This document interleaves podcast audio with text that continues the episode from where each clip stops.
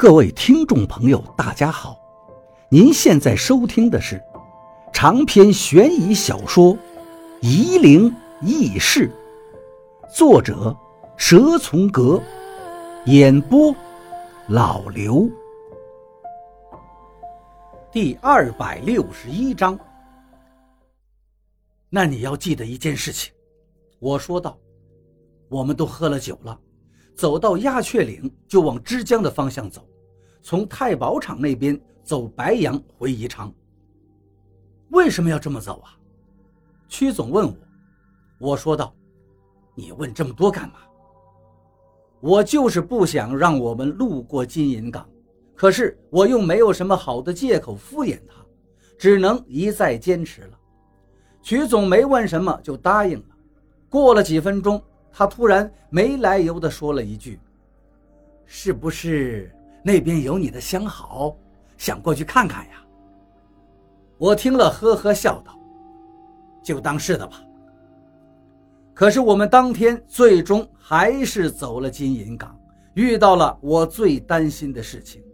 不仅这样，我们还没到当阳就开始出事了，阴差阳错的走错了路，偏离省道，走到了百里荒。我们从旧县。不一会儿的功夫，就到了远安县城外，然后就往当阳的方向开去。一路上，曲总老是问我那种蚂蚁的问题，把我问的是山穷水尽了。其实我对这种蚂蚁的了解，也仅限于一些古老的书籍记载，具体是什么情形，我哪能知道的那么详细呢？于是我随口向曲总敷衍，说：“我有个同学呀。”知道的最清楚，等他回来了，我带你去问他。”徐总说道，“那太好了，找个时间见见面。”我随即醒悟了，我跟王八已经翻脸了，哪儿还有机会再在一起呢？突然，我又想到了王八跟我的芥蒂，心情立即恶劣起来，就不愿意再说话了，靠着窗子闭目养神，心里计算着。还差一个，还差一个。迷迷糊糊的打了个盹儿，打盹儿过程中总觉得曲总在开着车绕圈子，这是人的方位感，天生的能力。我不知道别人是否具备这个能力。我连忙睁开眼来，看见曲总竟是在一个很简陋的厂区里边开车。我连忙问他：“你在路上开着车？”怎么跑到别人的厂里来了？撒。曲总郁闷地说道：“刚才在路上开得好好的，突然前面的路就在施工了，有个标志，方向指向就是这里。我开了过来，路越走越窄，又不能倒车，刚好看到有个厂子，我就打算进来倒个车，再往回走。谁知道进来了就找不到出去的路了，我不由得紧张起来，问他道。”你在这里耗了多久了？估计有十几分钟了吧。曲总抠着脑袋说道：“快把车往高处开。”我看了看地形，这是一个废弃了不知道多少年的工厂，占据着一个小山包，整个厂区没有一个人，到处长的都是茅草。我刚才已经开上去过了，曲总回答道：“可就是找不到出厂的门。”再开一遍，我说道：“我要去看看。”曲总把车顺着水泥小路又开向小山包，车停了，我下了车，往四周看去，我的担心被印证了。山包四周都是绵绵的丘陵，而且丘陵上下都是漫山遍野的枯黄茅草。我问曲总道：“你看那远处是什么地形？”曲总说道。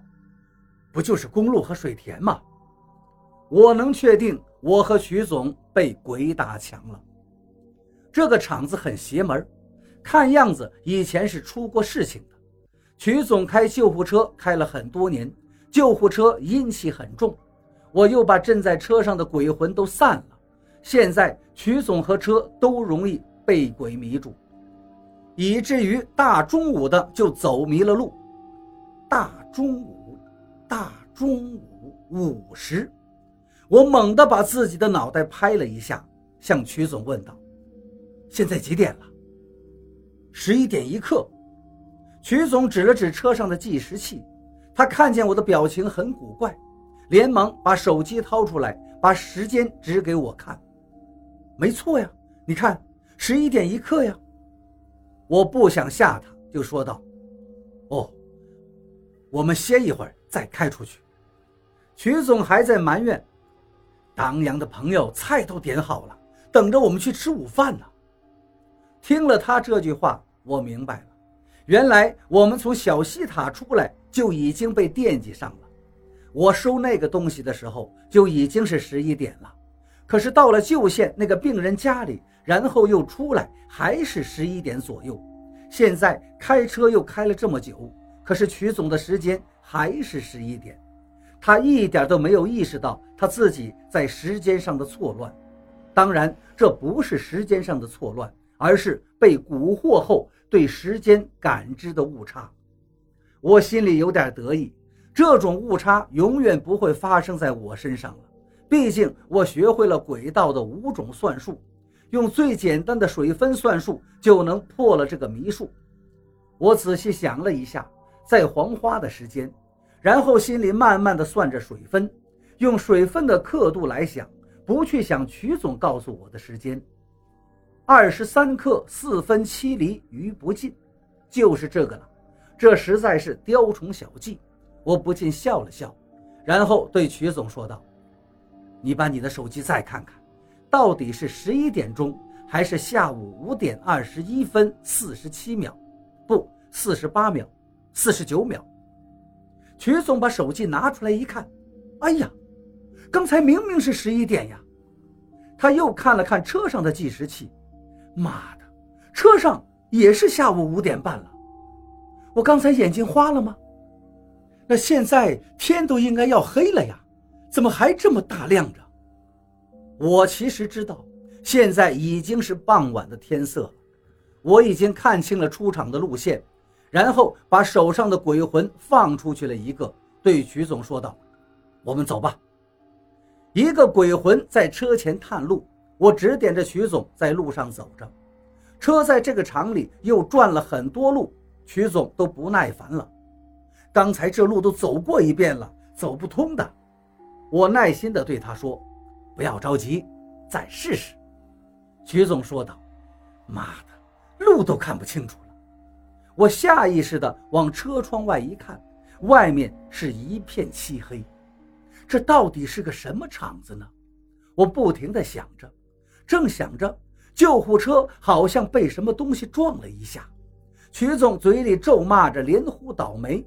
我跟他连忙下车去查看，原来是一个石头从高处滚落下来，撞到了车身，接着又滚下来一个，这个比刚才的那个更大。狠狠地砸在车保险杠上，把灯泡都砸碎了。